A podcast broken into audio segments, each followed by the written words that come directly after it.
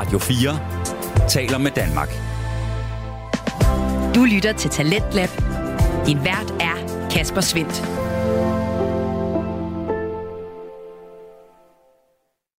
Og velkommen tilbage til øh, programmet, som i aften både gør dig klogere på øh, den japanske tv-tegnefilmstil anime, og også giver dig gode øh, sparetips, hvis du er elbils ejer. Det gør vi nemlig igennem to fritidspodcasts, som i den grad stikker i hver sin retning, men som finder et fælles ståsted i form af både at dykke ned i nogle passioner, og også levere en masse viden. Og først for, så skal vi blive klogere på anime, den her japanske tv-tegnefilmstil, som er ofte er bygget på mangaer, som er navnet på grafiske noveller fra Japan. Og øh, det er Kasper Påske og Mads Nørgaard, som i Gud bevarer anime, nørder løs inden for det her område. De er godt i gang med at dykke ned i tv-serien Attack on Titan og det kapitel, der hedder Marley, og øh, det er sidste bid omkring det, du får lige her, hvor den står på vurderingen af åbningssangen i det her kapitel. For jeg kan godt se, at den, sådan, den er meget temabevidst, men er sådan en, der vil gå over i historien, eller en, der bare sådan en universel banger, kan jeg bare ikke forestille mig. Altså, det, det er den lidt gjort allerede, kan jeg fortælle dig, men, men fair enough. Og jeg, jeg har bare stødt på den, når jeg har set sådan nogle toplister over openings. No. Jeg har aldrig nogensinde stødt på den. Jeg har set, altså, altså både Shinji Sosagi og den næste. Det har jeg. jeg har set den her på. Jeg, jeg har set den første, og Shinji har jeg set på uh, okay. sådan nogle lister over sådan no. best openings. Jeg har set Men den i den her Watch. Mojo. Um, best moments of Attack on Titan. Okay, internen er sikkert meget fin. Intern? Ja, intern, Nå, ja, altså, men sådan på en, en, en mm, bred anime-skala, okay. så, så tror jeg ikke... Hvad for en, hvor ny var den liste der? Fordi jeg er ret sikker på, at den er der. Altså, jeg synes, jeg har set den et par steder. Altså, jeg, jeg, jeg, har, jeg har set et par stykker, jeg har bare googlet anime opening, mm. så jeg har bare taget en eller anden random top 200, der okay. har nogle udbider og sådan noget. Og der er den aldrig kommet forbi mig, mener jeg. Jeg tror nok, den skal dukke op. Altså, jeg vil nok... Altså, den var, altså, i min kultur, og den serien kørt, der var den mange steder. I hvad for noget? I meme-kulturen. Internettet. I Facebook. Alt sådan ja, okay. Der var den mange steder. Spændende. Ja. For jeg bare sådan lidt... Fordi den er så attraktiv, fordi det, det, der fungerer for den, er, at den har sådan en klar stil. Mm. Og det i sig selv, som et lukket system, hvis man kalder det, mm. fungerer meget godt for den. Yeah. Men så ud af kontekst, er det sådan en, jeg vil vise til mine venner og sige, se hvor fed den åbning er, det vil jeg ikke.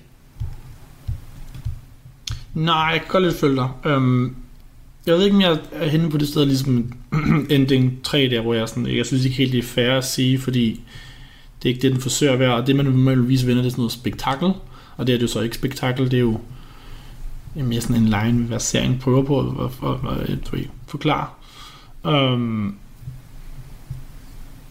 maybe, men jeg kan godt lidt følge dig, uh, fordi jeg har nok heller ikke vist den til nogle mennesker, men jeg kan virkelig godt lide den. Altså fordi som, som et produkt til det konkrete mm. serie, der er den fin, men jeg synes ikke på de andre parametre, jeg vurderer på. Mm. Catchiness af sangen, øh, visuelt imponerende og sådan noget, der, der, der får den bare ikke så meget fra mig. Nej. Der får, hun får en pæn del, men jeg er ikke oppe og synes, det er en banger.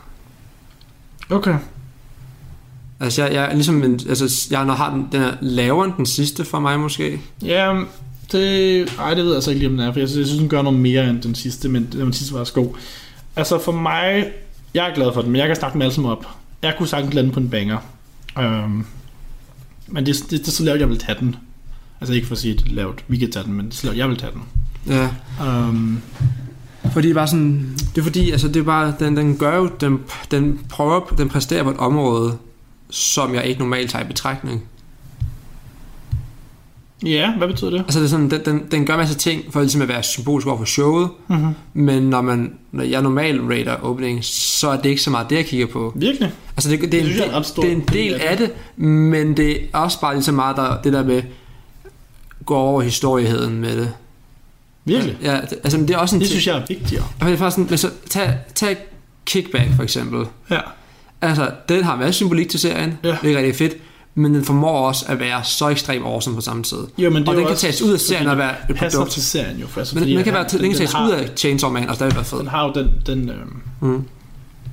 den stil, altså det er ligesom, du ved, det vil svare til ligesom at pege på for eksempel en film som Oppenheimer, nu prøver jeg at tage et eksempel, og det er ikke, jeg går ikke frem dybden, jeg ved godt, du ikke ser Oppenheimer, men hvis du tager sådan der Oppenheimer og ligesom præsenterer den i sig selv, altså det er sådan, den ser jo ikke pin ud, fordi det er en virkelig haunting film, så peger du noget som Barbie, som man visuelt har meget at, at, ud, at tilbyde på, så kan man jo godt kigge på dem og ligesom være sådan, "Nå, men så ser Barbie jo mere spændende ud end Oppenheimer, fordi Oppenheimer er bare meget sort.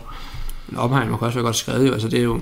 Jo, men, altså jeg vil også sige, at Oppenheimer er en meget bedre film, men, Ja. det, men netop for at på- påpege det der med, at, at, at det, pas på, hvilken, eller pas på, det lyder så arrogant, øhm, de, de kriterier, man tager den på, øhm, for lige nu lyder det som, du er meget mere over for i, spektakel, og hvor hvis du kun dømmer den på det, så vil du sige, at Barbie ser mere spændende end Oppenheimer. Er det okay? Det ved jeg sgu ikke lige, fordi... Jamen, det synes jeg ikke er sammenligneligt. Det baserer det på, at man vil sige, Fordi- at Oppenheimer bare er objektivt bedre film end Barbie. Men det kan man jo heller ikke sige. Det ved jeg ikke lige. Okay, jamen, jeg tror, det er, nok, det er måske fair nok, at du, du vejer det højere. Jeg er meget modsat. Jeg synes, at jeg, jeg, helt klart, jeg, elsker, når en serie er pisse underholdende. Jeg er bare, mine øjne er stimuleret, min hjerne er stimuleret. Jeg har det godt. Catchy, så sang og hele, men altså, jeg vil meget hellere have en serie, der du ved, spækker ind i symbolisme, end jeg har lyst til en Du snakker, du snakker om åbning, snakker om serie, jo. openings. Ja, du, du sagde, at du vil hellere se en serie. Ja, openings. Ja, okay. men- Hellere en opening, der er spækket med, med, med symbolik, end jeg har lyst til en banger-sang, fordi jeg ved, at opening vokser på mig jo dybere, jeg synes, den er. Ja, okay. Jamen, jeg, Men, men du, du er bare modsatte. jeg er ikke modsat det. Jeg synes, alt er vigtigt. Yes, men du Men lad os- vejer også. Lad, lad, Underholdning lad, lad, sige okay, lad os bare, jeg kan ikke sige det alt det, jeg har, men lad os sige, at der er tre elementer, Mhm. hvor der hedder symbolik, animation Mhm. og sang. Mhm. Så kan man score rigtig højt på symbolikken, du skal bare ikke højt de andre steder, og alle tre skal være der, synes jeg, for at noget bliver vildt godt. Okay. Men hvad, hvad vejer du mest af højst? Det der? ved jeg for helvede ikke. Det er jo meget, det er, en- det er en føler-ting, synes jeg. Ja, for den er også lidt spændende, fordi ved, symbolik, altså, lidt- den føler jeg godt, vi kan blive enige om på en eller anden måde. Hvorimod, du ved, sang, det kan vi jo ikke, for det er ret subjektivt. Jeg synes, det er en banger. Du er ikke så vild med den. Jeg ved hvad, Kasper. Ved du hvad? Hvad ved Jeg, jeg ved ikke hvad. Men øhm, jeg vil gerne, lad os sige, øhm, give den bonuspoint for at være så seriebevidst. Ja, men får den ikke... Er det ikke også en del af det, man, man skal kritere den? Eller er det, hører det under symbolik? Ja, det er det symbolik for mig, at den er så bevidst for det, den laver. Fordi... Og Okay, den, at den er så orienteret i den retning. okay fordi jeg, jeg, jeg tror nok også, jeg vil lade være lidt, lidt challenge din, din, din skala her, fordi at en serie kan jo også godt være... Eller en opening kan også godt være en um, serie bevidst, uden at være symbolsk. Altså, Yu-Gi-Oh! har jo ikke meget symbolik i sig, men sådan rammer det serien handler om, så rammer den handler om. Okay, så den, den, den, er god til at, at pege på det, som er meningen, eller som det dybere aspekt, der ligger i. Det lidt på. Der, der er moralen med showet, lad os sige det så. Det, det, Ja. det formår den at Okay. pege på. Men, men ja, er vi ikke enige om, at man kan sagtens være serie bevidst, og så ikke være særlig symbolsk? Det at godt? seriebevidst var et dårligt begreb for det så. Okay, For det, jeg, fordi jeg, synes- jeg, jeg mente jeg sagde nu her med, at den, ligesom, at den er god til at have her, de her metaforer med i openingen for seriens morale. Med, Ja. Nej, det var heller ikke for at kritisere det, du sagde om den her. Det er mere for at challenge din, din måde at bedømme openings på. Ja. Øhm, fordi jeg giver dig meget enig om, at, ret i, at det handler om lidt det hele, men jeg tror ikke, der er vægter. Ikke klart vægter symbolik højere, mm. og, og så nummer to kommer så den, hvor, hvor, hvor rigtig passer, hvor meget passer den til det, der foregår i arket. Og så nummer to, det er så musikken. Altså som jeg synes jo, Neon Genesis Evangelion er her banger. ja. Men jeg har ikke set openingen. Jeg har ikke set openingen som et dårligt eksempel. Um, Har du set openingen? nej, jeg er ikke rigtig. Altså de 90 sekunder, der har du aldrig set dem? Nej, faktisk ikke. Virkelig? Det må vi lige om på. Uh, hvert fald kan jeg sige, jeg synes, at... Uh, mm, og jeg, jeg kan ikke komme i tanke om nogen nu. Måske Cowboy Bebop. Jeg synes, det er en fed sang. Jeg synes, det er fedt visuelt. Det passer til serien. Jeg synes ikke, den har særlig meget symbolik, og det er ikke en, jeg ligesom sætter på særlig meget, for den er ikke så underholdende. Um, nej, det var et dårligt eksempel. Det er bare for at sige, hvis en sang er god, så er det ikke nok til, at jeg ligesom kan lide en opening. Nej, nej. Um, tror jeg min pointe. Hvor kommer vi fra? Det ved jeg ikke. Jeg ligger, jeg ligger meget og flipper mellem... Øh, Jeg synes, det griner, det er det her, vi altid mest. Ja, men det, det er sjovt sådan noget. Fordi, altså, det fordi, jeg bare... Jeg ligger igen, ligesom du så ligger flipper mellem C Okay. og B på den. C og B. Der ligger flipper. Alright. Fordi, altså... Hvis, hvis noget skal være en... Men er det sådan, når du siger det, er det så, fordi du tager den så højere, end du har lyst til at placere den? Altså, nej, det er fordi, jeg, jeg, jeg har lyst til... Jeg, jeg, jeg gik egentlig med udgangspunkt til C, Mm. men dine argumenter for B er også... Kan du gå med til en B? Er det der, vi er? Eller skal vi Ja. snakke lidt mere? Nej, fordi jeg sådan... jeg ved ikke, hvor meget mere jeg har at sige om den egentlig. Det er Nej. bare en vibe-ting, og, og Ja. sådan, det var bare sådan... Jeg føler stadigvæk, en, en åbning skal sådan... Jeg var mega hype på, hvad der skal Yes. ske. Okay, Og, fordi igen, jeg er, lidt, jeg, jeg er også enig, jeg synes, det handler om serien. Jeg synes ikke, du skal hypes til Attack on Titan på det her tidspunkt i serien. Mm. Altså, jeg synes helt klart enig med dig, da Shinji Mosasage jo kørte, der var man sådan, fuck yeah, eller der var jeg i hvert fald, fuck yeah. Ja, Men, men her er der sådan, der var jeg meget hellere, fordi det der sker er ikke rigtig nødvendigvis godt, eller spektakulært. Så det er sådan, jeg var, mere, jeg var meget hellere, der vil jeg ikke hypes, der vil jeg gerne sådan indulges i sådan de der voksne timer, vi har at køre med. Og der synes jeg faktisk, den er perfekt. ja. Og det er ikke for at sige, at, at, at altså, hvis du gerne vil hypes, så er det så fint. Det skal du også synes. Så fra en vibe, punkt A, clear only pure vibe for dig. ja. Hvordan lyder B for dig? Er det for højt?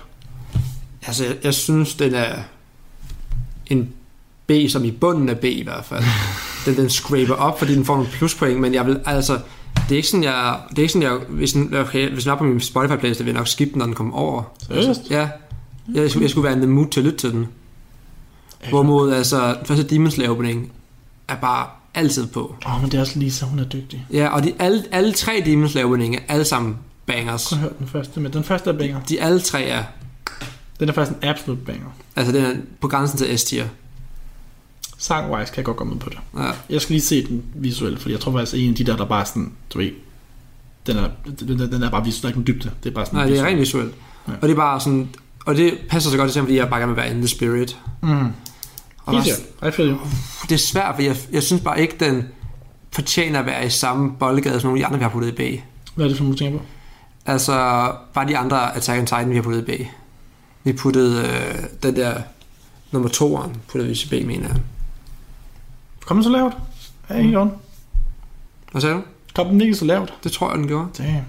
Jeg var lidt tilbage med, at jeg mener det. Fordi vi sagde sådan, at den var ligesom den første bare mindre. Ja, den skulle, skulle det samme. Mm. Mm. Helt sikkert. Okay, men der putter vi selvfølgelig også den i A, når vi selvfølgelig putter den til C, eller S, så, men Ja. jeg er fed. Hmm. Okay. Så var sådan nogle af, fordi... Ja, så sådan igen sådan pure vibe-wise, så føles det forkert for dig. Ja, fordi det var sådan, jeg, jeg, jeg føler ikke sådan, den, det er ikke en, der giver mig Attack on Titan lyst, når jeg ser på den. Jeg, det, jeg, det, jeg bliver sådan tænkt, ej, nu skal jeg simpelthen se Attack on Titan. Jeg, jeg føler lidt, okay, nu prøver vi at gøre mig mega deprimeret. For mig er den meget sådan, den er meget unik til den her del af Attack on Titan. Altså når jeg lytter den, så er jeg sådan, Mm. det det her Attack on Titan. Ja, og det, og det er også rigtig godt for det der, men den formår bare ikke at komme med det ekstra. Den kommer ikke med, med det, der får den til at skille sig ud for så mange andre. Den kommer ikke med det, der ligesom siger, okay, se mig, jeg kan også det her. Og jeg er også en, som folk stadigvæk husker, og som mm. folk stadigvæk. Og jeg kan godt være, der, jeg kan godt være at hele Attack on Titan, yeah, som sidder og skriger af mig lige nu. Jeg skal sige, at skal passe på, når du siger folk, fordi jeg er faktisk ret sikker på, at du tager fejl, men det kan også være, at jeg tager fejl. Men det er fair nok, du har det sådan. Ja, for er bare sådan, der er så mange andre deroppe, og tænker bare, hvis, hvis sådan noget som det her, som godt nok har symbolikken, men som lægger på de to andre, skal komme derop, mm. sammen med folk, der har på alle tre, så er sådan lidt, gosh dang it. Og jeg synes faktisk, jo mere jeg lytter til toeren, fordi toeren er faktisk en, som jeg ikke kunne lide så meget song, songwise i starten, Mm. og den begyndte virkelig at vibe til, Okay. fordi den rent faktisk, den formår at have den der tone. Men det har du set nu, Mads. det ved jeg godt, det ved jeg godt. Ej, jeg er aldrig for sent. Vi, vi, vi røg i shuffle op og ned flere tusind gange. det er også fedt. Uh, jeg tror honestly også, det her egentlig kommer til at vokse på dig. Men det lyder til, at du skal lidt længere. Altså, det, der, det tager lidt tid for dig at vibe til nogle sange. Øh, ja, når, når, når en sang ikke er musikalsk stimulerende, så tager jeg ikke tid at vibe til den. Hvad betyder det? Det er bare sådan, det er ikke en, jeg fik lyst til at sidde og sådan og bob med til. Okay, det lyder altså lidt, det, det er lidt spøjst. at s- Jeg tror, jeg forstår, hvad du mener. Det er spøjst at sige, fordi jeg synes, den er musikalsk stimulerende. Um, så sådan, når du siger det så objektivt. For mig, altså det er jo alle holdning her jo. Okay, Den er for mig, okay, for mig var den ikke musik, musikalsk stimulerende. Bare, okay. Det føler lidt, okay, Men det er så, now we, now we, det er sådan et opening the art movie. du synes, den er artig, den her? Er sådan, det var art sådan, look at all this symbolism. Og så putter vi en sang, der meget mere handler om at, at sætte en stemning, frem for en sang, der handler om at, ligesom at være en god sang. Yeah. I understand you. I don't agree necessarily. Øh, But fair enough. For bare sådan, der er så meget andet godt i B, og der er så meget andet derude, altså. Jeg tænker, hvis, hvis den her også er B, så skal man fandme også, altså... Altså, du vil hellere se. Jeg, jeg vil hellere se den i C. Hmm. No pun intended. Jeg tror egentlig, jeg er okay med det, men Altså mig er stadig en mig er en men, men den er helt klart B. Uh, Altså jeg har da også oplevet, for, for mig, uh, der er uh, overlap også en A eller en B, men vi ender også i C med den. Altså, så der er jo nogle gange, hvor man sådan lidt... Nå, men så lad os putte den i C'er. Ja, for jeg, sådan, Jeg det, kan godt følge dig. for det, det er jo en overjævn præcision, men det er ikke fordi den Ja. sådan siger... Pff, eksploderer. Men jeg synes, den er... Altså, det, ja, okay. Og den eksploderer faktisk, for der Lad- er eksplosioner ja, ja. Lad os sige, den gør det. Jeg synes, den gør det, fordi det er underspillet. Uh, jeg synes, den er meget sådan... I stedet for at være... Du ved... Det der, sådan sådan... Alting er underspillet. Ligesom serien. Her er. And that's what I appreciate. ja, okay. Men jeg kan godt følge dig. Så lad os bare putte den i serien. Se, det var fandme også en lang diskussion på det. Jesus Christ. Ja, yeah, det bliver også lidt noget meta noget med sådan... Ja. Hvordan bedømmer vi dem og sådan noget. Og sådan noget. Kan du huske, hvad andet vi har at se? Uh, vi har uh, Overlap. Den sidste fra Yu-Gi-Oh! har vi. Ja. Var den også. Den skriger bare vibe til mig, må jeg indrømme personligt. Uh, hvad har vi mere nede? Det kan jeg faktisk ikke huske. Nej, jeg kan ikke huske. Um, Skal vi det kun vi har? Ja, fordi Shuffle røg op derfra nemlig. Har vi den der opening 3? Nej, Opening 3, den nede i E. 4. 4'eren, den røg i B også, tror jeg. Opening 3 røg i hvad? Og opening 3 røg i E. Nå, jo jo. Ja. Nej, nu mener jeg Attack on Titan. Uh, og 3'eren der var... Opening 4 tror jeg faktisk også, jeg kan se. Ja. Røg den ikke i B måske? Det kan jeg ikke huske. Gjorde den det? Jo. Den skal højere end den. Hvad for en? Øh, Attack on Titans opening 4. Den er Sasayo, ikke? Nej, det er 3. Hvad 3'eren? Den røg i A. Ja, 4'eren er... Øhm, den skal stadig S, men okay. 4'eren er den der med... Øhm, den der... Var det var Link. Horizon? Ja, det var ikke var Link Horizon, den der... Den var C eller B, tror jeg også. Det tror jeg også. Jeg håber, den er C, fordi den her er bedre end den. Jeg tror, den i C. Det håber jeg. Det mener jeg, den gjorde. Jeg kan ikke huske det. Vi bliver skrue ned en del dag, Mads. Ja, ja, jeg, jeg vil lave noget lytte den tilbage og lave en tierliste. Ja, vi, vi, det er det, vi bliver nødt til at lave en ny tierliste eller et eller andet. Ja. Altså, vi bliver nødt til at lave en fysisk tierliste, så vi kan følge med i det. Ja, det må vi. Øh, fint nu. Skal vi hoppe videre til gætte en episode Lad os det. Jeg er ret spændt på det her, Mads. Det er jeg fandme også. Jeg er helt bange for at læse det op, fordi det var helt pinligt sidste gang. Der stod Hvorfor 9-3 til dig. Altså 9-3 til mig. Ja, det er jeg ikke så fan af. Nå, skal vi bare ud i det, Mads? Så du får tre episoder af mig. En af dem er en, jeg har fundet på. To af dem er en, der, der er nogen, der har fra den her. Og jeg skal jo finde de rigtige. Nej, jeg skal finde den forkerte. Ja, du skal finde den forkert. Ja. Hvis du skal rigtigt, får du point. Hvis ikke, så får jeg point. Den stod 9-3 til dig. Er du klar til den første, Mads? Ja. Er du sikker? Ja. På en tidspause? Ja. Er du? Ja. Seriøst? Ja. For sjovt. Det er jeg gerne til.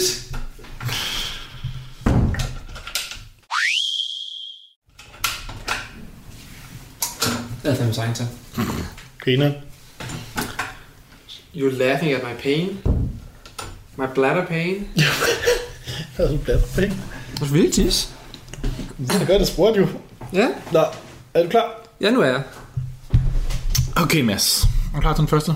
Ja, kom med det. Okay. Den første Mm. er The Warriors of Tomorrow. Mhm. Toeren er The Door of Hope. Mhm. Den sidste og tredje er The Children of the Forest. God damn. Skal du have dem igen? Nej, jeg gør det sådan. Warriors of Tomorrow, Doors of Hope og Chil- Children of the Forest. Door som i en tæller. The Door of Hope. Door of Hope. Og The Children of the Forest. Yes. Fuck. Se, her har jeg faktisk ingen idé. Jeg synes, jeg havde meget klar fornemmelse sidst. Ja, det var også lidt obvious at læse den op. Det er irriterende, fordi jeg havde fundet på nogle alternativer, der var meget bedre. Ja. Må jeg få dem bare lige igen? Yes, så første er The Warriors of Tomorrow. Mhm. Toeren er The Door of Hope. Jaha. Treeren er The Children of the Forest. Og fordi det er igen, hvor der er to af dem, der er ens, og så træerne er anderledes, synes jeg. De to Hvad finder anderledes? Jeg synes, træerne er anderledes. Nå, treeren? Ja. The Children of the Forest? Ja. Den er længere. Den er lidt mere sådan... Den virker lidt mere wordy end de to andre, synes jeg. Okay. Jeg har ingen idé. Der er kun et år mere i den faktisk, end de andre. Ja, ja, men det er, det er en vibe-ting. Har vi snakket om. Okay, ja, ja, ja, ja. It's about vibe. It's about vibe. You got a vibe to it. get a vibe to it. Got a Um, vibe. Got a, you know. Oh, god dang it. Mm. I mean, that makes me happy. Ja. Altså, indtil du gætter min, og så bliver jeg ked af det igen. Okay, lad os se en gang. Warriors of Tomorrow. Der er meget med Warriors i den. Mm. Det ved du jo godt. Det er jo lige meget. Door of Hope. Det lyder så rando, så jeg, jeg ved ikke noget, du kunne finde på, så den er nok ægte. Og så, det lyder ikke noget, du vil skrive. Og så er der Children of the Forest. Det er nok mellem den første og den tredje, så. Children of the Forest. Um, jeg siger, den første er falsk. Den første er falsk. Ja. The Warriors of Tomorrow. Ja, Okay. Hvorfor? det ved jeg ikke. Nå, er det bare gæt eller hvad? Det er bare vibe. Bare vibe. Jeg hader dig. Er det rigtigt? Ja, det Oh my Ja. Jeg aner ikke, hvad, hvad The Door of Hope refererer til overhovedet. Jeg har egentlig, jeg synes bare sådan, det er så random. Det er ikke engang noget, der er ikke noget Ja. show, der refererer til, så du vil ikke finde på at skrive det. Nej, det var faktisk fordi, jeg var sådan lidt, jeg blev nødt til at finde mig til, at godt kunne være, The Warriors of Tomorrow lyder noget, der godt kunne være en titel, fordi Mm. de er jo The Warriors of Ja. Tomorrow. Men da jeg ligesom læser nu, der er sådan, okay, The Children of the Forest er så vag, at det sådan, jeg kan godt forstå, hvordan, fordi det er episodet, hvor Levi's mænd bliver vandet til Titaner ud, ud i skoven. Ja, så det er næst sidste eller sådan noget, ikke? Jo, så jeg kan, sådan, jeg kan godt forstå lidt, hvor de kommer ind med den der. The Door of Hope har ingen idé om, hvad det handler om. Uh, Mm. så er det sådan, den er simpelthen, for, altså jeg skulle fundet på en tredje en, der bare var Asper bare completely out there. Så har du været sådan, Ja. what the fuck. Jeg tror, det vil gjorde det for mig, fordi jeg kan stadigvæk se det der CH'et for Children fra i går for mig. Oh man. Jeg kan stadig lige fornemme det. Ja, men det er også færdigt, fordi det, fordi jeg har aldrig fundet på The Chill of the Forest. Mm. Altså, øh, det, det, er simpelthen for vag en titel. Og der er nogle af titlerne, er, altså nogle af dem er virkelig, virkelig obvious. Den første hedder On the Other Side of the Sea. Ja, det kan jeg huske ret Yes. tydeligt. Okay. Jeg kan godt lide det, for de sidste episode hed jo The Other Side of the, of the Wall. Ja. Um, Fuck, jeg er god, mand. 10-3 til mig. og, så, øh, og så er der nogle, der hedder som for eksempel sådan Assault, og en, der hedder Midnight Train. Og det er sådan, de er også bare så random, men det er bare et, de er for små, de er for korte til, at, at hvis jeg putter dem ind, så har jeg ikke kunnet finde på noget, der var lignende.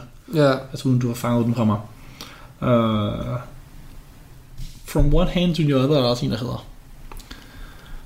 Det havde jeg ikke haft nogen idé om. Nej, men uh, det er også lidt vag. Altså, Du skal selvfølgelig ikke tage ind i mikrofonen, Kasper. den er også lidt vag. Nej, fuck det. Fair nok. Jeg synes, det var et godt forsøg for mig, men du fik den. Tillykke med det. Tak skal du have, tak skal du have, tak skal du have. Congratulations, you. Er det, så øh, afrunder vi bare. Vi tager Ja. nogle fanspørgsmål og noget anbefaling i, øh, i ekstra episode, eller hvad? Ja, det synes jeg, vi skal. Så lad os rundt. Cool. Vi gik igennem Marliarket. De fleste episoder, vi har set igennem hele Attack on Titan. Ja, 16 styk. 16 stykker. Det Jeg, tog os to og en halv time. jeg så dem på tre, på tre dage. Gosh, dang. Det, det, det skal jeg have en medalje for eller andet. Tak, Mads. Tak, det var lige det, jeg brug for. Så lidt, så lidt. øhm, som sagt, vi tager et fanspørgsmål i et ekstra afsnit, så vi vil stadig rigtig gerne have spørgsmål fra jer. Og Ja. vi har nogle gode, også kommer til nogle spørgsmål, og vi kommer til at svare dem. Mm. Nu bruger vi lige hele episode på det. Det kommer Kom næste uge. Uh, præcis. Følg os på sociale medier. Det er der, vi gerne må skrive til. Helst gerne på Instagram. Det er der, jeg ser det. Facebook. Facebook Ansvar, det misser jeg. Jeg må også skrive det på YouTube, men så er det mere Mads, der skal, der skal Ja. sige det til mig. Um, næste gang ser vi så den syvende del. Det, der hedder The Final Season Part 2. Ja. Hvilke Det er- episoder er det? Det må lige gå og kigge. Sådan 76 til hvad? 87? To sekunder. Jeg tror faktisk, det er 88. Jeg skal- Hvorfor er det ikke? Ja. Der var det. Um, det er 7, 76 til 87. Okay, på. Yes. Så 12 afsnit. Ja, det tænker jeg gøre. Mm-hmm. Og vi har faktisk booket en gæst dertil. Uh, kan jeg vide, hvem det kan være? Um, men nu vil vi se, om vedkommende får tid. Så, Det bliver et mysterie indtil videre. yes. Ja, nej, I får det ikke ud inden der. Nej, ved gud ikke. Uh, det var næste gang. Tusind tak, fordi I lyttede med. Så lidt, så lidt, så lidt. Så lidt. Undskyld, undskyld, jeg er bare træt nu. Uh, tak fordi I lyttede med. Ja. Vi ses. Hej hej. Husk på at spænde dig. Bye bye. Farvel. Peace out.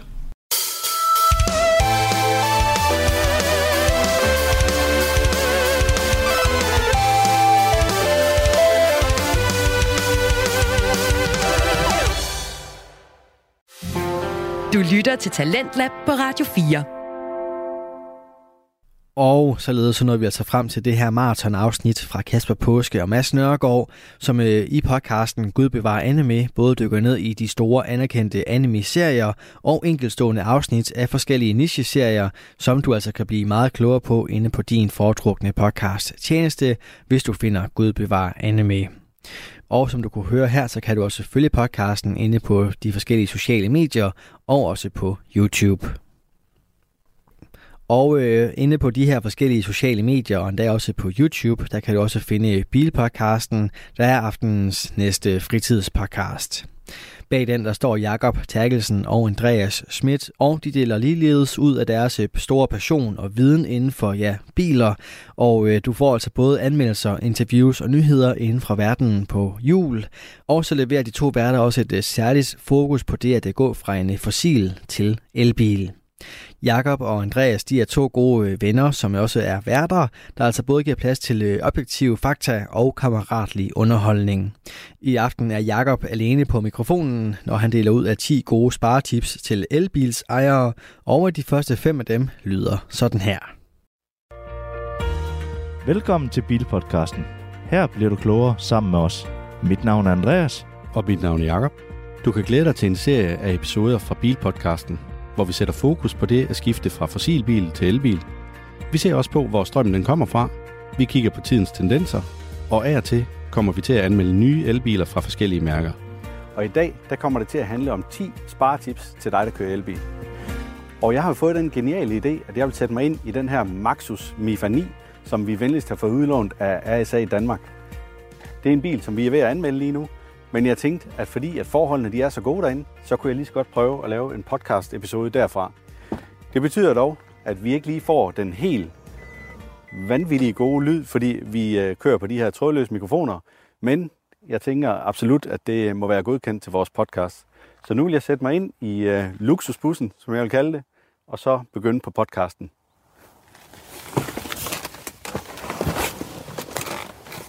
Vi må hellere lige lukke døren. Det er altså ret lækkert. Jeg har legnet 10 tricks op til, hvordan du kan komme til at spare nogle penge i forbindelse med dit ejerskab som elbilsejer. Og derfor så kan det godt være, at der er noget, som du måske har hørt om før, og noget andet, som du ikke har hørt om før.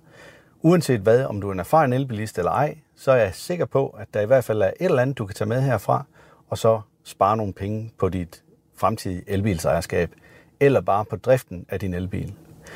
Jeg håber i hvert fald, at du i forbindelse med det her afsnit af Bilpodcasten bliver klogere på, hvordan at du strækker hver kilowatt ud af dit elforbrug, så du kan komme til at køre længere på kilowatten i din elbil.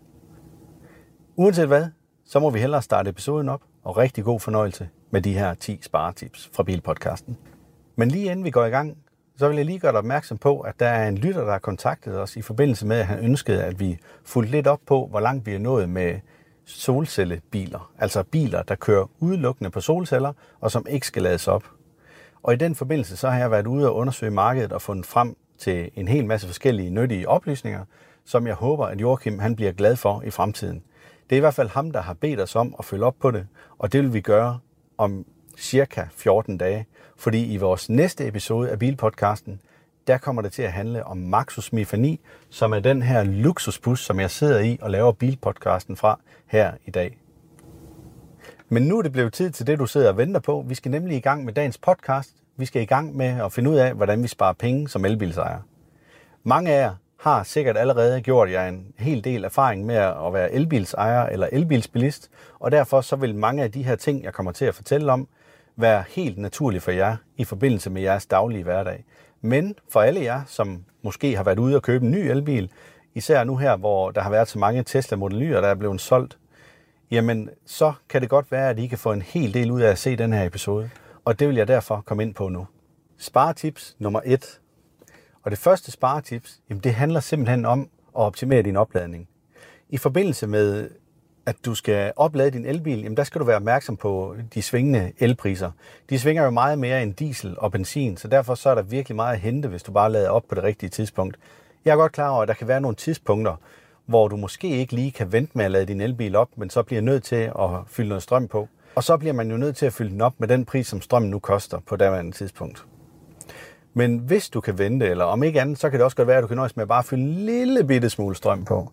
Hvis du ikke kan vente, jamen, så bliver du jo nødt til at bare fylde op, så du kan komme hurtigt videre. I forbindelse med, at du skal have styr på din strøm, så er der en rigtig, rigtig god app, som hedder Watts. Og øhm, hvis du installerer den på din mobiltelefon, jamen, så kan du som husejer bare gå ind og melde dig til med mit idé, og øh, derved så får den adgang til de data, som din elmåler sender ud til elnetværket, og så ved du præcis, hvad det koster i strøm, der hvor du bor, plus at den kan holde øje med dit forbrug, eller den kan holde dig opdateret på dit forbrug, sådan at du slet ikke er i tvivl om, hvor meget du bruger i løbet af en dag, men også hvad du kan gøre for måske at finde ud af at lave det billigere. Og så på den måde, så kan du spare nogle penge. Du kan også undersøge de forskellige ladeleverandørers priser eller tilbud, og den bedste måde, du kan gøre det på, det mener jeg simpelthen, det er ved at gå ind på www.elbil.dk. Det er en hjemmeside, hvor du har mulighed for at oprette dig selv som bruger, og du kan indtaste oplysninger omkring den elbil, du har, og så kan den være med til at foreslå, hvordan at du bedst muligt får den billigste pris. Det er utrolig nemt at finde ud af. Det kræver bare lige, at du opretter dig. Og så har du også mulighed for derinde at måske at sammenligne nogle forskellige biler, hvis du nu for eksempel står i en situation, hvor du skal ud og købe en ny elbil. Og så kan den være med til at guide dig, hvis du udelukkende skal handle efter prisen, for at have styr på dit fremtidige budget. Så er vi nået til tip nummer to. Og til tip nummer to, der kan jeg kun sige, at det gælder om at udnytte de her offentlige ladestationer eller ladestandere. Fordi der er nogle gange, især i forbindelse med, at de opsætter nye ladestandere, at man kan få lov til at lade gratis i en periode, indtil at man lige har fået, eller indtil byen eller området lige har fundet ud af, hvor den her ladestation den er blevet opsat. Så det gælder altså om at holde øje med de her forskellige tilbud, der kører på nogle af de her offentlige ladestander. Og der er også nogle gange nogle forskellige øh, tankstationer osv., som kører med lignende tilbud. Så hold øje med det i dit nærområde, og så brug det, når det er praktisk muligt. Udover det, så skal du også være opmærksom på, hvis du køber en ny elbil, eller hvis du for eksempel, øh, ja lige nu der kan jeg nævne, at Atto 3 Design, de kører et vanvittigt tilbud, altså den her elbil fra Byd Build Your Dreams, hvor man pt. får to års gratis opladning med, og du får vinterhjul med, og du får øh, fire år, hvor du har en, øh, et vaskekort, så du kan vaske en gang i måneden. Altså det er ret meget, at man egentlig får med der i forbindelse med, øh, med sin nyindkøbte elbil. Og jeg tror oven i købet, der er en gratis ladeboks med. Men det er vist kun til udlån i forbindelse med den aftale. Men prøv selv at hoppe ind på Byd af 3's hjemmeside, og så se, øh, hvad du får med i købet der. Det kan jo godt være, at du kan bruge det til at forhandle ved en anden forhandler i forbindelse med, at du skal ud og købe en ny elbil. Vi er nu nået til tip nummer 3. Og i forbindelse med tip nummer 3, der handler det altså om at oplade derhjemme. Og øh, det gør sig selvfølgelig kun gældende, hvis du har muligheden for at oplade derhjemme.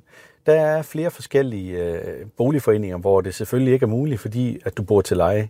Men ejer du dit eget hjem, så har du altid mulighed, eller næsten altid. Jeg ved, at der er nogle enkelte steder i visse storbyer, hvor der har været så stort et behov for at få opsat ladestander på øh, den vej, at man nu bor på, at det rent faktisk er et problem med el-ladenetværket.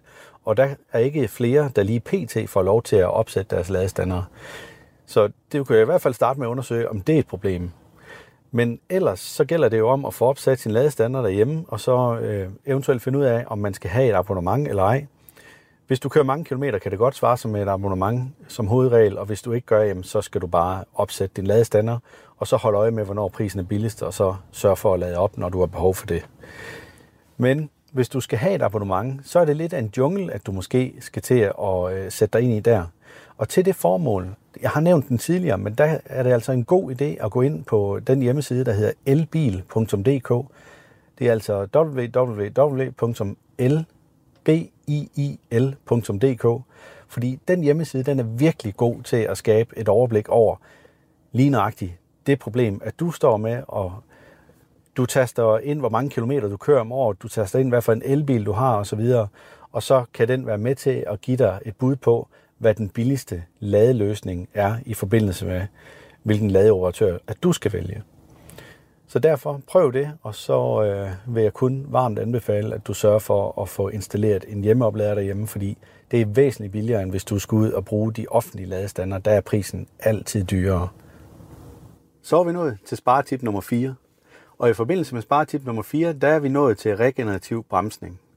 Og regenerativ bremsning, det vil altså sige, at du har en elbil, hvor du har mulighed for at vælge, hvor hårdt at den skal bremse automatisk, altså motorbremse, og så på den måde lave strøm til batteriet. Det fungerer lidt på samme måde som i gamle dage. Jeg ved ikke, om du måske har haft en gammel havelåge, hvor der sad en dynamo på. Og når dynamoen den gik ind mod hjul, så var der et lille hjul på dynamoen, der kørte rundt. Og når den gjorde det, så producerede den strøm til lygten på din cykel. Det er lidt det samme, der sker her. Bare det er en meget, meget større øh, dynamo, der sidder der, som så går ind og laver strøm til dit elbilsbatteri. Så derfor er det altid en god idé, hvis du kan vente dig til at køre med det, og sætte den op på den maksimale effekt i forhold til det her med regenerativ bremsning. Det du skal være opmærksom på i det tilfælde, det er, at øh, du til gengæld ikke slider ret meget på dine bremser. Det vil sige, at du kan nogle gange godt opleve, at der kommer en mislyd fra dine bremser, fordi at de simpelthen bliver rystende. Og når dine bremser de begynder på den her mislyd, også gerne før, så er det en god idé måske at prøve at sætte din øh, elbil i neutral. Altså det er jo sådan i elbiler, de er altid med automatgear. Der har du park, du har neutral, og du har drive. Og N, det står for neutral. Så sørg for, når du kommer rullende og skal til at køre af ved en øh, motorvejsafkørsel en gang imellem, lige at sætte den over i neutral, og så brems med dine bremser. Fordi så er du sikker på, at det ikke er motoren, der går ind og bremser for dig. Så er det rent faktisk dine bremseklodser, som går ind og påvirker bremseskiven, og på den måde så får den afrenset den smule rust, der eventuelt måtte sidde på dine bremseskiver. Hvis der sidder rigtig meget, jamen så skal du altså træde til, og du skal også bremse mere, end hvad du sådan lige synes er rart. Men øh, til gengæld, hvis du gør det nogle gange, jamen så får du slidt det her væk, og så holder din bremser altså noget længere. Det må ikke sidde på for længe. Du kan også øh, gå ud og så kigge lidt på, jamen, hvordan ser bremseskiverne ud allerede nu her, hvis du har en elbil den dag i dag. Så det er altså lige sparetip nummer 4, regenerativ bremsning. Der er nogle biler, der endda har noget, der hedder one pedal drive, det vil sige, der kommer du aldrig nogensinde til at røre bremseren, fordi når du slipper speederen, jamen, så kan den bremse helt ned til 0. Det er fantastisk at køre med, men det kræver noget tilvænding. Så er jeg rykket helt om i bag i den her Maxus Mifa 9, som er en MPV, som vi har lånt af RSA i Danmark. Det er en fantastisk bil med masser af plads og masser af luksus, men hop ind og så se vores anmeldelse af den på YouTube, som udkommer her om en uge. Men vi er nu nået til sparetip nummer 5, og sparetip nummer 5, det går ud på at køre fornuftigt. Altså du skal simpelthen køre efter forholdene. Og det, det handler om her, det er, du skal lade være med at accelerere for kraftigt, og du skal lade være med at bremse for kraftigt ned. Det gør sig også gældende i en almindelig fossilbil eller dieselbil, men i en elbil, der betyder det altså bare meget mere. Det kan selvfølgelig også være en god idé at lægge sig ind bag en lastbil, hvis man virkelig har problemer med at nå frem, fordi at man mangler strøm. På den måde så kan du selvfølgelig også spare noget, fordi så har du en mindre vindmodstand. Men i det her tilfælde, hvor jeg snakker om at køre fornuftigt, der er det altså det her med, at du skal være fremsynet i forhold til trafikken, og så prøve at lave en glidende kørsel. Det er også meget mere behageligt for dine medpassagerer osv. På et tidspunkt, det var helt tilbage i mine unge dage, der havde jeg en Subaru Legacy, en øh, 2,2 liters øh, motor, der lå i den i benzin. Og uanset hvordan jeg kørte den bil, og det var uanset om jeg trykkede hårdt, altså jeg havde en tung speederfod, eller om jeg ikke havde, så kørte altid 10 km på literen.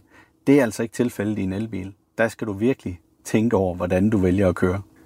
Som bonusinfo vil jeg derfor sige, at det, det handler om for dig, når du kører elbil, det er at ligge lige omkring de her 80-90 km i timen, fordi der har de fleste elbiler den optimale rækkevidde, altså der bruger de mindst mulig strøm per kørt kilometer. Du kan holde øje med det inde i bilens infotainmentsystem eller i speedometer. Der vil højst sandsynligt være sådan et sted, hvor at den måler, altså du kan justere frem i menuen, til at den måler forbruget lige nu. Så kan du prøve at sætte din fartpilot på de her 80 km i timen til 90 km i timen, og så se, hvor stort dit forbrug er, alt efter hvor hurtigt du kører. Du lytter til Radio 4. Vi er i gang med aftenens andet podcast afsnit her i øh, Tens Lab. Det er programmet på Radio 4, der giver dig mulighed for at høre nogle af Danmarks bedste fritidspodcasts. Mit navn er Kasper Svendt, og i denne time der har jeg fornøjelsen at give dig et afsnit af Bilpodcasten, som i aften består af verden Jakob Terkelsen. Han øh, står klar nu med de sidste fem sparetips til øh, elbilsejere, og du bliver altså klogere og måske endda også lidt rigere her, når vi vender tilbage til Bilpodcasten. Nu er vi så nået til sparetip nummer 6. Og i forbindelse med sparetip nummer 6, der gælder det om at holde sin elbil vedligeholdt. Og når jeg taler om at holde elbilen vedligeholdt, så er det ikke det, vi lige har talt om med bremserne. Så er det altså også øh, sådan nogle ting, som øh, at man skal sørge for, at ens batteri altid har det godt. Og man skal sørge for, at dæktrykkene er i orden på bilen. Fordi hvis du kører rundt med for flade dæk på din elbil, jamen så kører den ikke lige så langt, som hvis den har det optimale dæktryk. Det samme gør sig egentlig gældende i forhold til sådan nogle ting som airconditionanlæg. Fordi hvis din aircondition, den begynder at, øh, at blive dårlig, altså der er nogle lejre og så videre, øh, der kører ind i den i forbindelse med, den, den blæser, eller andre blæseenheder på din elbil, som lige pludselig begynder at have det træet og trænger til vedligehold, jamen så bruger det jo klart mere strøm, end hvis øh, det øh, er kørt upåklageligt. Og det gør sig egentlig gældende for alt. Du skal tænke på alle de dele, der kan køre rundt på din elbil. Det kan være sådan noget som elektriske skydedøre, det kan være soltag og alt muligt andet. Sørg for, at det er holdt ved lige, fordi så er du sikker på, at øh, din bil den har det så godt som overhovedet muligt. Det gælder selvfølgelig også alle mulige andre biler, men nu er det lige elbilen, at vi har taget udgangspunkt i her i dag i øh, bilpodcasten, fordi øh, det jo er fremtidens bilisme, at vi snakker om, og den grønne omstilling, at vi ligesom prøver på at understøtte. En anden ting, at du også lige skal være opmærksom på, og det hører måske ikke helt til her, men jeg lægger det alligevel ind under der, det er, at øhm, du skal for eksempel heller ikke køre rundt med en tagboks på taget unødvendigt, fordi den skaber ekstra vindmodstand, og så kører din bil altså kortere på strømmen. Og det samme gør sig gældende med det her ekstra bagagebærer, du kan få og smide på om bag ved bilen, som der jo er rigtig mange, der ynder at køre med, fordi der måske ikke lige er så meget bagagerumsplads i den bil, man nu har købt. Men få det af, når du ikke bruger det. Det samme gør sig gældende med cykelstativer. Af med det, når du ikke bruger det. Det kan ikke svare sig at køre rundt med det. Det vejer ekstra, og det trækker ekstra vind ud i forhold til din elbils vindkoefficient. Så er vi nået til sparetip nummer 7. Og sparetip nummer 7, det handler altså om at undgå hurtige opladninger. Det lyder måske vildt underligt, især når man tænker på, at jeg lige har snakket om, at man måske skulle overveje at øh, oplade på det offentlige netværk, især når det var billigt. Men det var vel at mærke kun, når det var billigt. Fordi det er som regel altid billigere at oplade derhjemme, eller mange steder ude på det offentlige ladenetværk, jamen der har de også de her langsomme oplader, hvor du kan holde over en længere periode, og så kan bilen lige så langsomt få strøm på. Ulempen ved, når du tager strømmen langsomt på, det er, at den som regel har et større spild i forhold til den mængde strøm, du kommer på bilen. Men prisen er til gengæld også billigere. Når du lader hurtigt op, så skulle der være et mindre spild, sådan rent teoretisk. Og øh, jeg har også set øh, en hel del dokumentationer for, at det rent faktisk også er tilfældet. Så derfor skal man lige have det med i mente. Når jeg siger, at du skal undgå de her hurtige opladninger, jamen så er det fordi, at mange steder, hvor folk de arbejder, der er de forskellige arbejdspladser begyndt at stille ladestander op. Nogle gange så betaler du et mindre beløb, fordi at øh, virksomheden den stiller strømmen til rådighed, og du kan købe det billigere end alle mulige andre steder. Og andre virksomheder, jamen de, øh, de giver simpelthen strømmen gratis til den enkelte elbilist. Det kommer selvfølgelig også an på, om du har firmabil. Der kan også være nogle beskatningsregler osv., som du lige skal have styr på der. Men øh, det er i hvert fald værd at tage med, når man lige skal overveje, hvor man skal lade op næste gang, man er ude at køre elbil. Jeg sidder stadigvæk i den her Maxus Mifani i forbindelse med, at jeg laver den her podcast i dag. Og øh, det er jo en vanvittig fed kabine, og det er helt vildt lækker at opholde sig i. Den har også et mega fedt soltag, men af hensyn til lysindfaldet i bilen i forbindelse med at jeg optog den her podcast, der har jeg bare konstateret, at, øh, at når solen den går væk, og den kommer igen, jamen, så svinger det så meget i linsen, at det simpelthen giver et forfærdeligt billede at se på. Og det skyldes ikke kun mig, det skyldes faktisk også, at lyset det svinger så meget op og ned, så jeg håber, I kan være over med det i forbindelse med de første par tips, fordi der var jeg ikke lige opmærksom på det. Men vi er nu nået til sparetip nummer 8. Og i forbindelse med sparetip nummer 8, der det, det kommer til at handle om her, det er, at du skal følge med i dit energiforbrug på din elbil. Og når jeg siger, at du skal følge med i dit energiforbrug, så er det, når du kører bilen, så skal du lægge mærke til, om bilen den lige pludselig bruger mere energi, end den plejer. Når du har haft din elbil igennem en længere periode, så ved du så nogenlunde, hvor meget strøm den bruger, når du kører lige ud ved x antal kilometer i timen. Og så er det ret nemt at finde ud af, om den lige pludselig er begyndt at bruge mere. Hvis bilen begynder at bruge mere, så er det enten et tegn på slitage, eller et tegn på, at der er en strømtyv et eller andet sted. Og en strømtyv, det kan for eksempel være sådan noget som et øh, klimaanlæg, at der kører uhensigtsmæssigt, eller det kan være, at bilen den er begyndt at varme batteriet op. Hvis du ikke mener, at der er behov for at varme batteriet op, fordi du alligevel snart er hjemme, så slå det fra. Eller hvis du for eksempel er på vej hen til en opladningsstation, eller bilen den tror, at du er på vej hen til en opladningsstation, og så er udstyret med et system, som gør, at den selv kan forvarme dit batteri, jamen så sørg for at slå det fra, hvis det ikke er nødvendigt. Hvis du alligevel bare er på vej hjem, så er der ingen grund til, at den varmer batteriet op, fordi der skal den først bruge strømmen senere. Og på den måde, så har du i hvert fald mulighed for at spare på noget strøm. Noget andet, du selvfølgelig skal være opmærksom på her, det er jo ikke bare sådan, at du lige kan lokalisere sådan en strømtiv, hvis det er, at, at bilen den svinger en lille bitte smule i niveau på, på strømmen. Det kan jo altså også have noget at gøre med temperaturforholdene uden for bilen. Hvis det er meget varmt eller meget koldt, jamen så bruger den mere strøm. Det, det, det er en kendskærning, det ved vi alle efterhånden.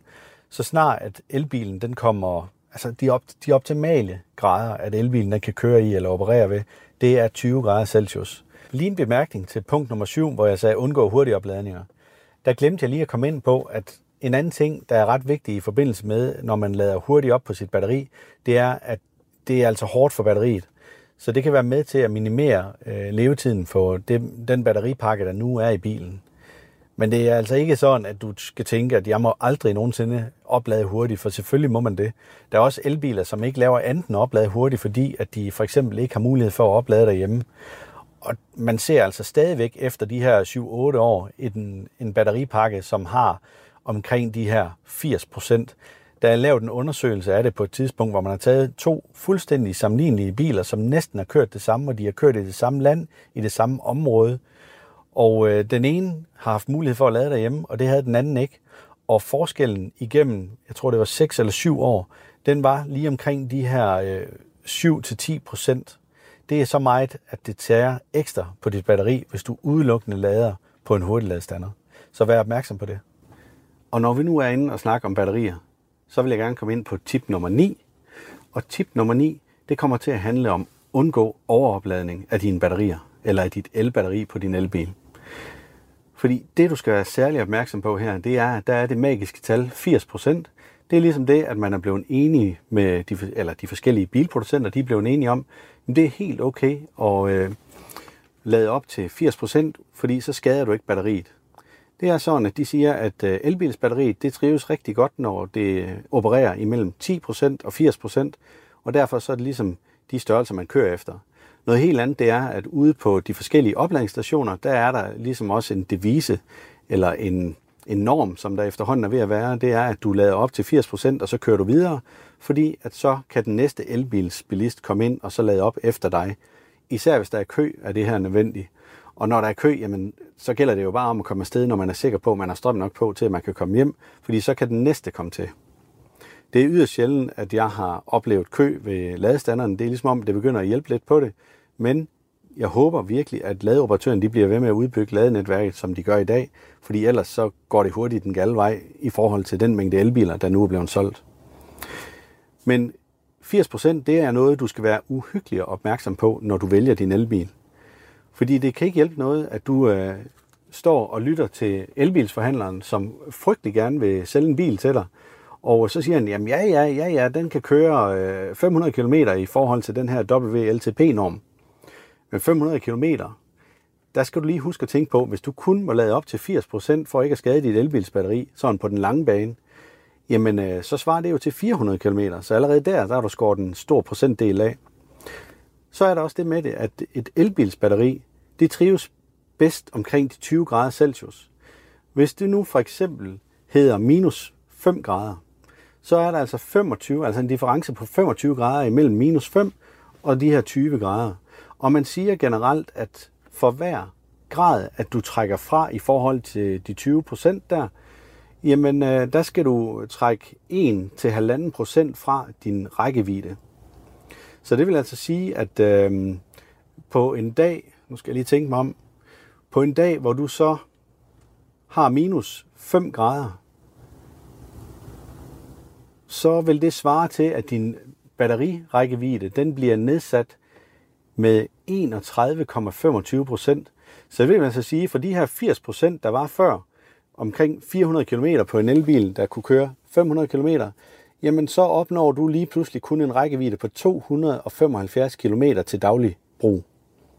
Hvis du så er på en længere tur, og der også er minus 5 grader, jamen så er udgangspunktet jo, at du har ladt bilen op til 100%, det vil sige, at du har en rækkevidde ifølge WLTP-normen på 500 km. Trækker vi 31,25% fra det, jamen så lander du sådan lige i omegnen af 340 km.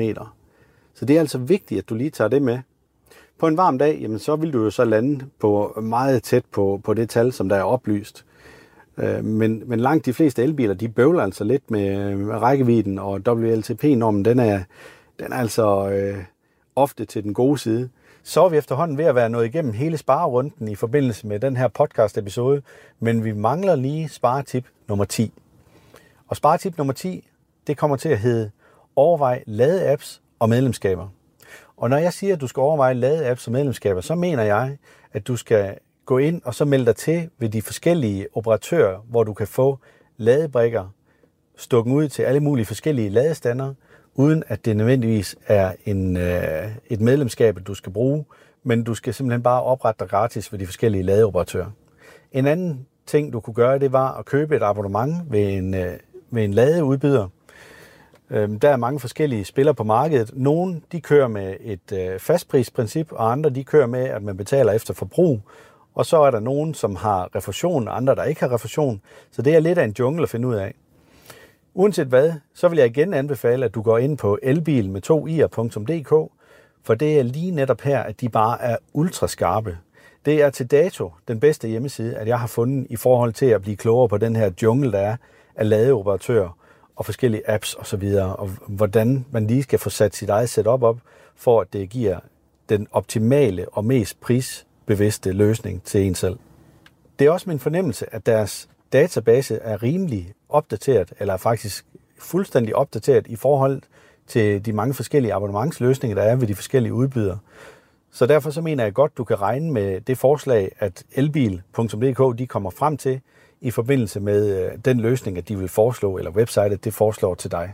Det er fuldstændig gratis at bruge, så derfor så kan jeg kun anbefale den.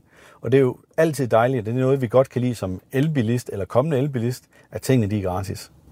Hvis det er sådan, at du gerne vil vide lidt mere om, hvad elbil det er for noget, så havde jeg et interview med en af stifterne bag elbil.dk, som du kan lytte i vores afsnit nummer 19 her fra 2023 på Bilpodcasten. Du skal simpelthen bare gå ind og så finde Bilpodcasten der, hvor du lytter til podcast. Det kan være på Spotify, det kan være på iTunes, det kan være på Podimo. Altså vi er på mere eller mindre alle de store udbydere. Google Podcast lægger vi selvfølgelig også på. Og her der søger du bare på Bilpodcasten, så skulle vi gerne dukke op. Episoden den hedder noget med elbilsejere betaler for meget for strøm. Men ellers, så vil jeg til at runde episoden af. Det har været en sand fornøjelse at prøve at lave den her YouTube-video herinde fra minibussen fra Maxus, som jeg glæder mig utrolig meget til at lave en anmeldelse af. Det er det, vi er i gang med lige nu, og den udkommer som sagt om en uge. Så nu er jeg så kommet igennem de her 10 forskellige tricks, der er, eller sparetips, som vi har valgt at bringe her fra Bilpodcasten. Så jeg håber, du er blevet klogere på, hvordan at du kan køre billigere i din elbil. Om ikke andet, så øh, kan du gå ind og så finde masser af andre spændende episoder. Vi er både på YouTube og Instagram og Facebook, så der er rig mulighed for at gå ind og følge os. YouTube er noget helt nyt, at vi har startet op, så det øh, har vi store forventninger til. Og øh, lige nu, der er vi allerede nået op over 100 følgere, og det er vi utrolig glade for. Jeg håber også, at dig, der lytter med på podcasten, går ind på vores YouTube-kanal og så prøver at abonnere på os. For jeg er sikker på, at i forbindelse med i hvert fald nogle af vores afsnit, kan du få ekstra informationer ud af at se det med billedet på. Det var alt for nu, og husk, at næste gang, der kommer Bilpodcasten til at handle om anmeldelsen af Maxus Mifani, som er den mini-MPV, som jeg sidder i her. Virkelig, virkelig luksus, kan jeg sige, og jeg glæder mig rigtig meget til at fortælle om den. Ellers så om 14 dage, der kommer det hele til at handle om solcellebiler. Hvor langt er vi nået med dem? Hvad er status på det, og er det noget, at vi nogensinde kommer til at bruge til noget? Det var der en lytter, der var så flink at skrive ind til os om, og øh, det sætter vi selvfølgelig stor pris på. I kan gøre ligesom ham, hvis I gerne vil være klogere på noget. Fortæl lidt om det. Prøv at stille spørgsmål på vores sociale medier, eller eventuelt kommentere i sporet inde på YouTube, og så vil vi med glæde følge op på det, hvis det er sådan, at vi mener, at det kan have en interesse for alle vores andre seere og alle vores andre lyttere. Ha' en rigtig god dag derude. Vi ses. Tak fordi du lyttede med. Gå ikke glip af næste episode. Tryk på følg eller abonner. Fortæl dine venner og bekendte om os. Det vil hjælpe os utrolig meget. Og kør forsigtigt derude.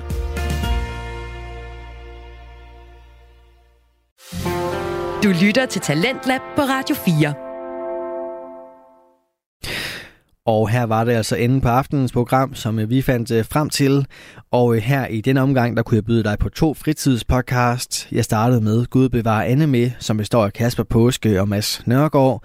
Og derefter så tog Jakob Takkelsen over her i Bilpodcasten og gav 10 sparetips til elbilsejere. Du kan finde begge passions- og videnspodcast inde på din foretrukne podcast tjeneste, og selvfølgelig også følge med på de forskellige sociale medier. Mit navn er Kasper Svens, og øh, tilbage for mig er blot at øh, huske dig på, at øh, tidligere Tendens Lab udsendelser ligger klar til dig på radio4.dk og i vores Radio 4 app. Og øh, begge steder der kan du også høre med direkte, hvilket du bare skal gøre nu, for det er tid til nattevagten her på kanalen. Så god fornøjelse, god weekend og forhåbentlig også på genlyt. Du har lyttet til en podcast fra Radio 4. Find flere episoder i vores app, eller der, hvor du lytter til podcast.